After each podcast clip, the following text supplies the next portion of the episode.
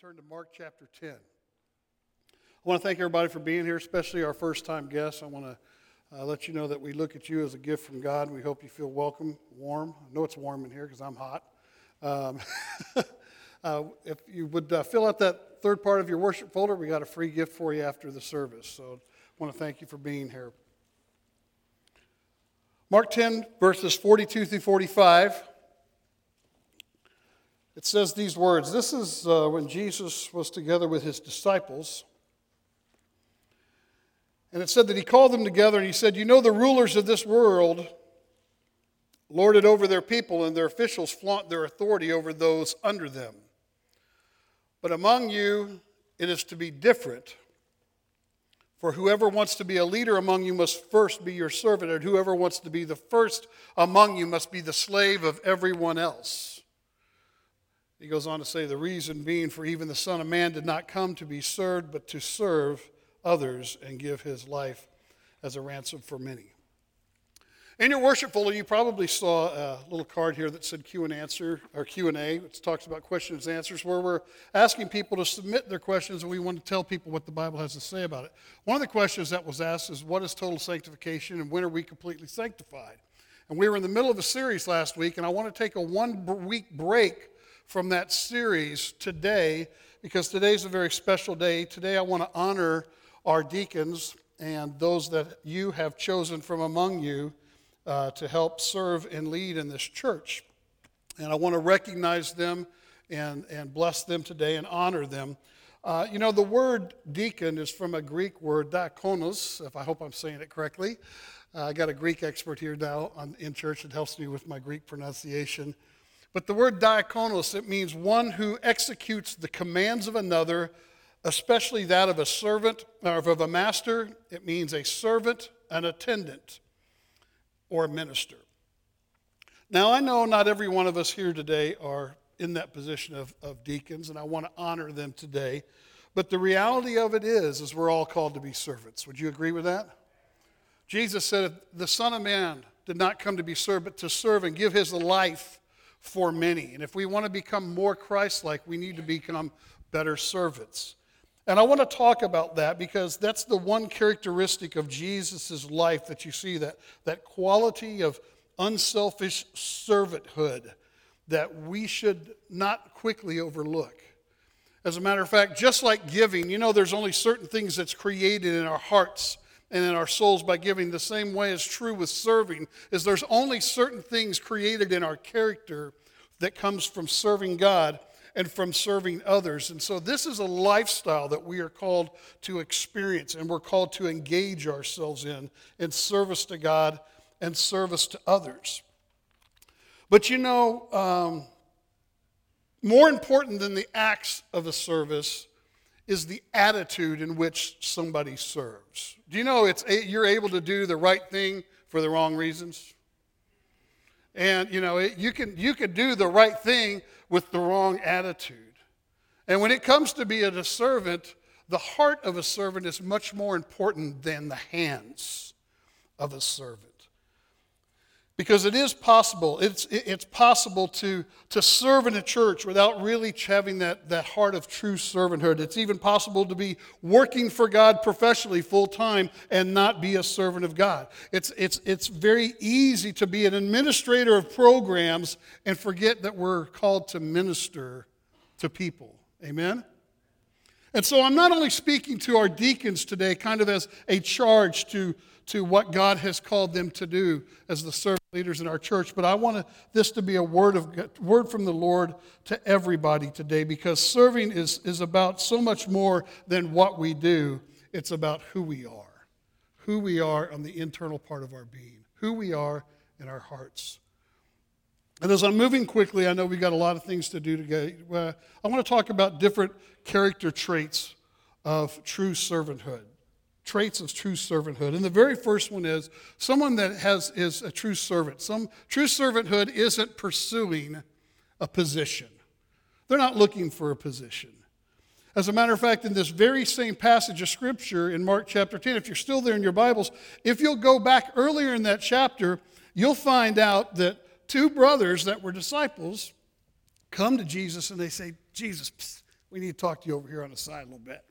Okay? And I say, Jesus, we need you to, we need you to do a favor for us. As a matter of fact, when you come into your kingdom and you sit upon your throne in glory, you know, me and my brother, we want to sit on the right hand and the left hand side of you when you come into your kingdom.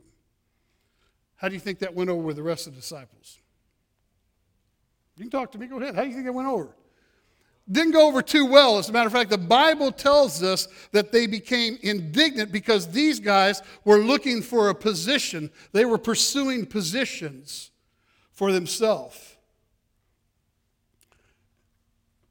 If we take that to heart, there's a lot of reasons that people serve.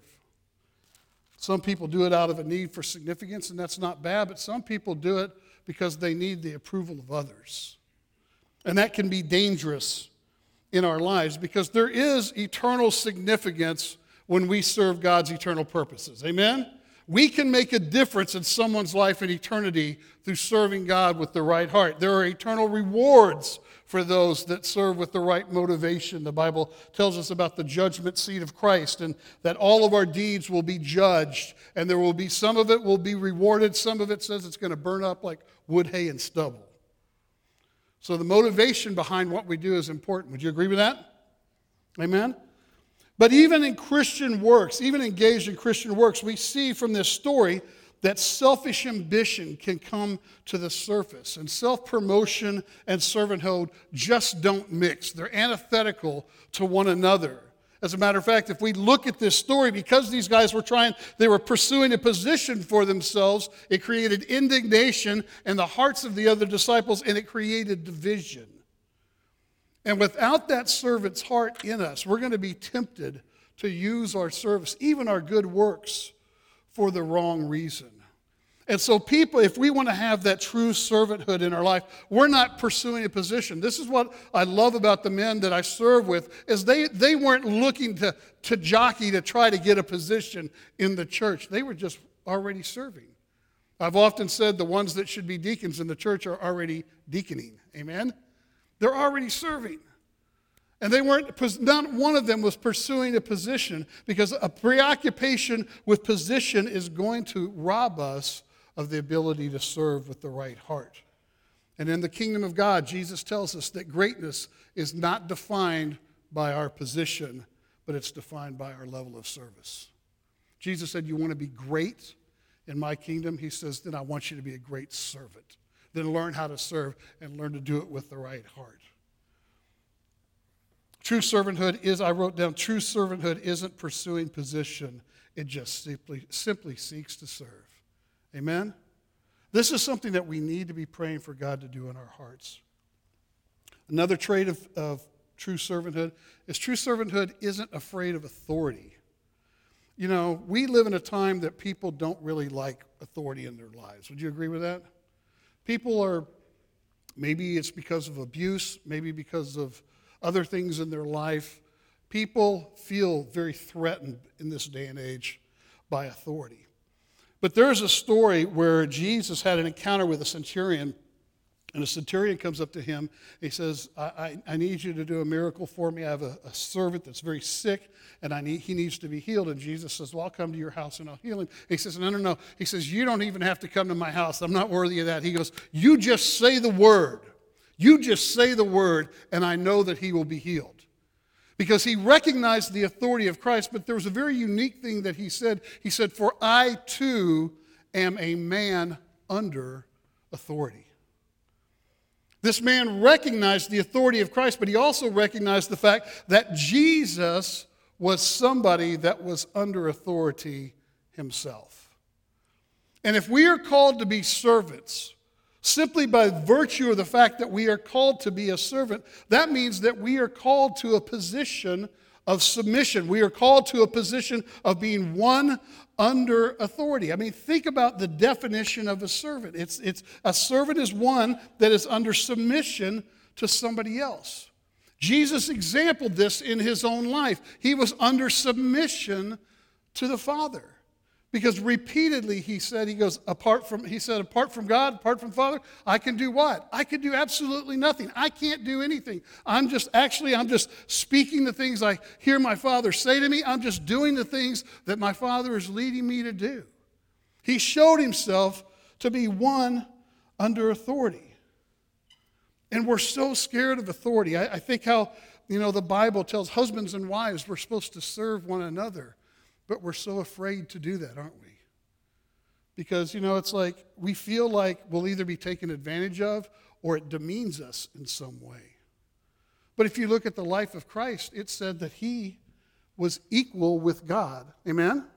He was equal with God, but yet he became a servant. So, did Jesus become less than God when he became a servant? Did he? Did he become less equal to God simply because he served? No, he became more valuable within the kingdom because he chose to serve. And if God is asking us to submit to one another in love, we've got to get the idea out of our head that by being by submitting to someone in authority that I'm becoming less of a person. As a matter of fact, that makes us more valuable in the kingdom of God. It's someone that has a true servant's heart, understands I'm not afraid of authority. I myself, I have presbyters that I'm, a, I'm accountable to. I just saw my, my executive presbyter at the movie the other night, and, and he met my boys, and my boys are like, Who's this? I said, This is my boss. You guys never see him, but I am someone, I love having authority over me because I feel more safe. I feel more secure. Anybody else there with me? Amen?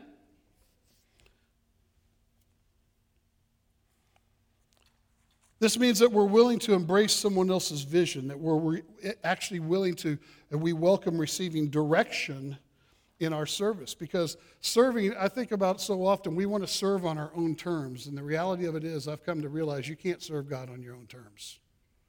Well, this is how I'll do it, and this is what I'll do, and this is where I'll do it, and this is when I'll do it. And God says, it's not serving. I can't serve God on my own terms. I got to serve God on His terms because he's the master, amen? This means we need to be willing to embrace someone else's vision. We need to welcome direction. It, it, it's, if we have a problem with authority in our lives, we're going to have a problem in following God in general. It's going to, if we have really, if you have a problem with authority, it's going to be hard to follow God because He's God and we're not. Amen. A true servant isn't seeking autonomy, and it's secure and comfortable with authority. Submission to God first, submission to ordained authority, and submission to one another. The third trait is that true servanthood isn't about the praises of people. Paul wrote in Galatians 1:10, he says, "I'm not trying to win the approval of people, but of God, because if pleasing people were my goal, he said I would not be Christ's servant." Paul makes it very clear that if I am trying to please people, that I'm not going to be able to please God. And true servants don't serve for the approval of others or the praises of people, they serve for an audience of one. I, really want, if you don't walk, if you're a servant here at Calvary Christian Center and you serve here, if you don't walk away with anything else today, walk away with that. That we serve for an audience of one. Can you imagine Anybody sing in the shower? you just laugh just thinking about that, right? I mean, I got, I got, uh, I got one of my kids, man. He's doing a show. He's got the shower head in his hand, you know. But no one's looking, right? He's singing for an audience of one. Can you imagine what our worship would be like? If we were worshiping for an audience of one, that you weren't worried about what the person next to you was doing, you weren't worrying about what the person next to you was saying or thinking about you. you can you imagine what our worship would be like? And I want to encourage you, you need to start worshiping like you're worshiping for an audience of one. Because that's there's only one that we're worshiping, and it's the same way with our serve. I'm going to tell you, if you want to be faithful, if you want to be a true servant, we've got to understand that I'm serving for an audience of one. I'm going to tell you, understanding that in your heart is going to keep you from burning out in serving God. Is understanding that I'm doing, because you know what? There's a lot of stuff that goes unseen by other people. Did you know that? Did you know that? There's a lot, you know, you ever see all these beautiful flowers that we have out here all around the ground? Anybody see that? You know who does that? Anybody know who does that? There's a little lady named Kim Smith. Never got asked to do it, doesn't get paid to do it, doesn't get thanked to do it, but faithful to do it. She's not here today, so I can brag on her. But she's doing it for an audience of one. She's not doing it so everybody knows. Nancy Bearden helps her too. Where's Nancy at? She is here today. Amen. You do it for an audience of one. And I'm going to tell you, that's going to keep faithfulness and serving because it's not about people. See, it's not about getting the pat on the back, it's not about getting the applause. I'm going to tell you, I've been a pastor for 17 years. I think so, maybe longer than that. And there's a lot of jobs that I'm going to tell you that you're going to end up, if you ever get a professional ministry, that you're going to serve just by yourself and no one sees you doing it except you and God. And I'm going to tell you, there's going to be times you're going to be grumping and griping. Ah, I can't believe. Nobody helping me. Let me tell you, God will start talking to you then. It's like instant download. I remember I was working, I had my office next door when I was associate pastor, and I remember back in the 80s when they used to do that splotchy sponge paint thing with two or three different, oh, golly. And I had this office, I was like, I gotta get this thing painted. So I painted my office all happy, and I was painting my and the secretary's office outside was still that spongy, splotchy, ugly paint look. And I said, Well, they could they could take care of that themselves. And God said, No, I want you to do it. I want you to do it. Why? That's not my office. And I'm sitting there having that dialogue. You know that little defense attorney you got in your head that argues with God all the time? Gives you, it gives him all the reasons why and why not. And God says, because I'm trying to make you a servant. And a servant doesn't always have to be seen for what they do. And I'm going to tell you, it's important if we want to have true servanthood in our lives that we've got to get comfortable with the idea that I'm serving for an audience of one. Someone that's serving for an audience of one, they're content with serving behind the scenes. They fulfill their responsibilities. They keep their promises. They keep their commitments. They don't give up when it gets hard. You know it gets hard at times, especially when you got things going on in your life personally. It gets hard. I met with, how many people remember Pastor Wallace? He left here and planted a church out in Pat. He's a bivocational pastor. Can you imagine working a full time job and pastoring a church at the same time? That's, that's hard. And he told me, we met for lunch, he said, I couldn't do what I do if I didn't know that I was called by God to do it. He's doing it for an audience. He's not doing it for a paycheck. He's not doing it for people. He's doing it because God's asked me to do it. He's equipped me, he's, he's, he's gifted me, and he's, and he's doing it for an audience of one. And I'm going to tell you that right there, knowing that God has called, has called you and you're willing to do it for an audience of one, I'm going to tell you is going to keep you from burned out, getting burned out. And this is, you know, look what it says in Colossians 3. It says, Whatever you do, work at it with all your heart as working for the Lord, not for men, since you know that you will receive an inheritance from the Lord as a reward. It is the Lord Jesus Christ that you are serving. One of the things that we need to keep in mind in regards to true servanthood is that most of servant living is going to be rewarded on the other side of eternity. Remember, Jesus talked about, you know what, if you go and you give and you give so everybody sees, throw the money so it makes a lot of noise. What did he say? He said, You already got your reward. I'm glad you enjoyed it. People said, Oh man, what a great giver. He said, You already got your reward. All I know is I don't want to spend my life in service to God and stand before the judgment seat of Christ and go, you know what? All that work and effort and everything you did, it was all for the wrong motives, and it's all nothing but wood, hay, and stubble. I want to be rewarded. Christ said, store up treasure in heaven. Amen? And we, if we want to be rewarded before our King, before the one that we serve, we've got to serve with that purity of heart. And we got to know that we serve for an audience of one, that servant living is going to be rewarded in the future. Because if we seek our reward now, if we seek the pat on the back now, if we seek the praises of people now, we're not only going to lose the reward in the future, we're going to lose the power of God in our serving. We're going to burn out.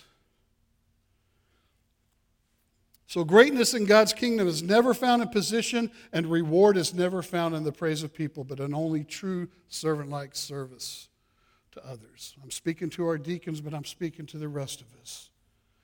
So, those are three things that servanthood isn't about. Now, here's three things that servanthood is about true servanthood notices the needs of others. Philippians 2, it's one of my favorite passages of Scripture. I would encourage you to read Philippians 2 this afternoon. It says, When you do things, do not let selfishness or pride be your guide. Instead, be humble and give honor to others. Give, wait, wait, more honor to others than to yourselves.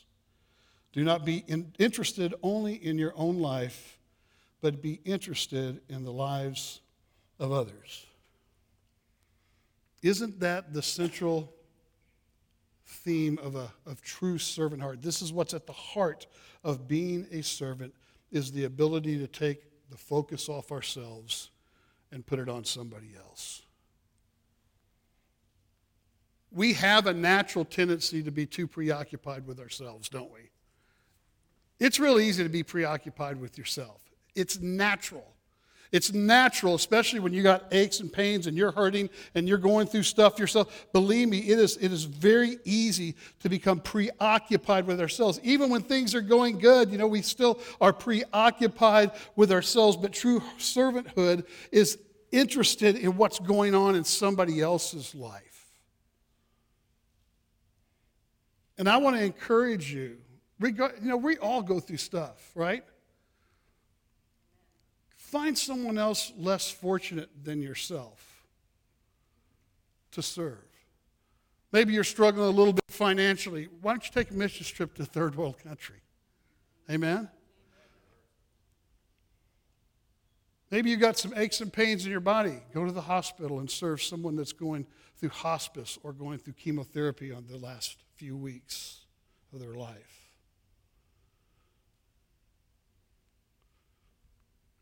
We are never called, even though when we suffer, we are never called not to be concerned with the needs of somebody else. And true servanthood is always able to notice the needs of somebody else.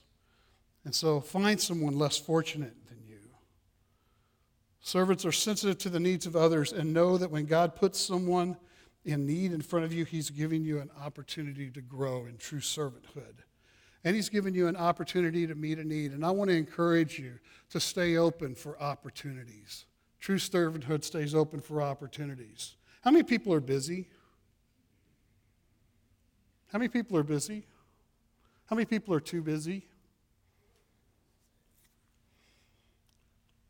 I want you to look at the words that Paul writes to Timothy in 2 Timothy 2 4.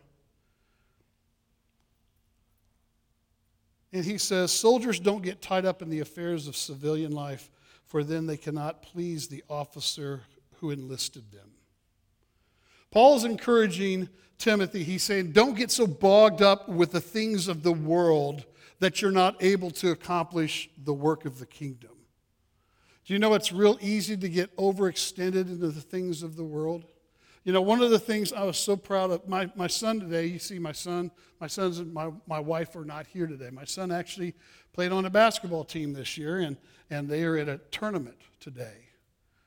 And they, they won their two games yesterday, and it looks like they're going all the way to, to the final tournament game today. But you know what? Yesterday, my son was sick. He's had a stomach virus for weeks, and he, he played sick and, and, and I was so proud of him for going ahead and pushing through and, and playing sick And after they won their two games, and they said, We're meeting back here tomorrow. We got a game tomorrow at 11 o'clock. My son says, Dad, I can't go. I got to be in church. And I said, No, no, it's, it's okay. You can go this one time. It's okay. But I was so proud that him coming here to serve was a priority in his life above his, above his extracurricular things. And if we want to be true servants, we've got to be open for opportunities. We can't be so bogged down with the things of life. We can't be so bogged down with our own schedule. We can't be so bogged down with our own agendas that I don't have time to put anything into the kingdom of God. This is what Paul's telling Timothy. You know, these men that are serving with me, they are, they are making this themselves available to do this by their own choosing, by their own hearts. I remember one time we were, remember back when we did the power team? Anybody remember we had the power team here? God was and I remember we were going from school to school and we were rushing around and, and, and, and, we had the schedule we had to keep. We had to do all these, these, these, these things just hour by hour by hour, showing up all these schools and setting up. And we were driving to one of these school events and we see a lady that's broken down on the side of the road, had a flat tire. And I turned to Bobby Hoskins, I turned to him and I said, You think we should stop and help her? He goes, How can we call ourselves Christians if we don't?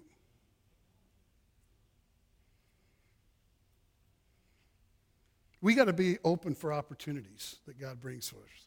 As a matter of fact, you may, you may want to give yourself a test. Let me ask yourself, give yourself this. Can God mess up your plans without you becoming resentful? Can God mess up your schedule for the day without you getting upset about it? Do you know God has a way of messing stuff up sometimes? He'll mess up your schedule. Believe me, He's God, right?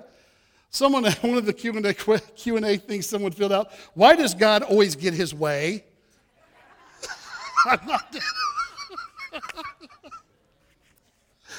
oh, out of the mouth of babes, right? But God mess up your plans without becoming resentful. Because being a servant means that I'm going to give up control of my schedule and I'm going to allow God to interrupt it as He sees fit. Amen? Because we need to remind ourselves that of every day. When we put our feet on the floors, we start every day that we are God's servants. Interruptions, they won't begin, they won't frustrate us as much if we remember that our day is His. And so it's all right to have plans. It's all right to be willing and, and, and ready for certain things in your life, but we need to be willing and ready for God to interrupt those things because there's divine appointments that He has set for you that day. 1 Peter 5 5 says, All of you, clothe yourselves with humility toward one another. I did an entire series on, on humility and surrender, and we need to remember that the seedbed of all spiritual fruit and Christian virtue comes out of humility. We can't come to God without it. We can't love others. We can't communicate properly. We can't resolve conflict without humility. We can't deal with the sin in other people's lives without humility, and we simply cannot re- deal with the sin or resist sin in our own lives without humility. We can't serve without it, and we need to be hungering for humility in order to truly become the servant that God has intended us to be. Philippians 2 says this 2 5 and 7. It says, In your lives you must think and act like Christ Jesus. Christ himself was like God in everything, but he did not think being equal with God was something to be used for his own benefit. But he gave up his place with God, and he made himself nothing. And he was born as a man and became like a servant. The question is do you want to be great in the kingdom? then it means be a great servant. Do you want to become more like Christ? Ask God to put a servant's heart in you. And today, not only do I want this to be a word to our church, but I want this to be a charge to our deacons. And I'd ask that our deacons, our men, would come and stand on this front aisle, please, as our musicians are returning to the stage.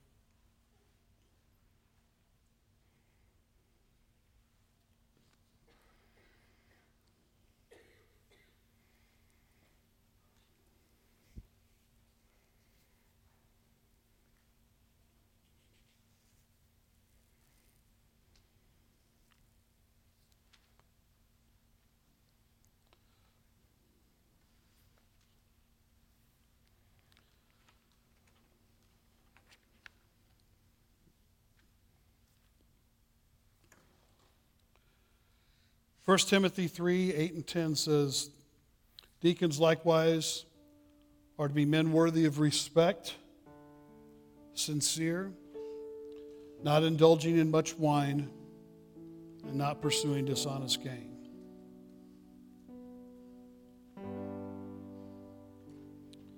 They must keep hold of the deep truths of the faith with a clear conscience They must first be tested, and then if there is nothing against them, let them serve as deacons. As I said before, these are the men that you have chosen and you have elected to not only serve alongside of me, but to serve you and to serve this flock, to serve this body. Some of us have served together for years. Some of us are just beginning to serve together, but I know each one of these men's hearts and I know the character of their persons. And, church, let me say you've made a good choice.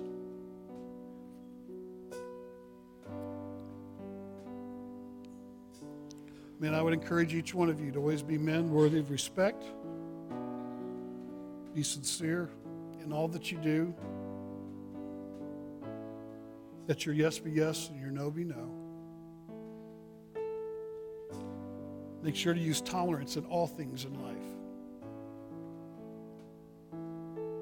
Always be men of integrity, not pursuing dishonest gain, but trusting God for his provision for your life. Always hold to the deep truths of the faith because God's word is unchanging.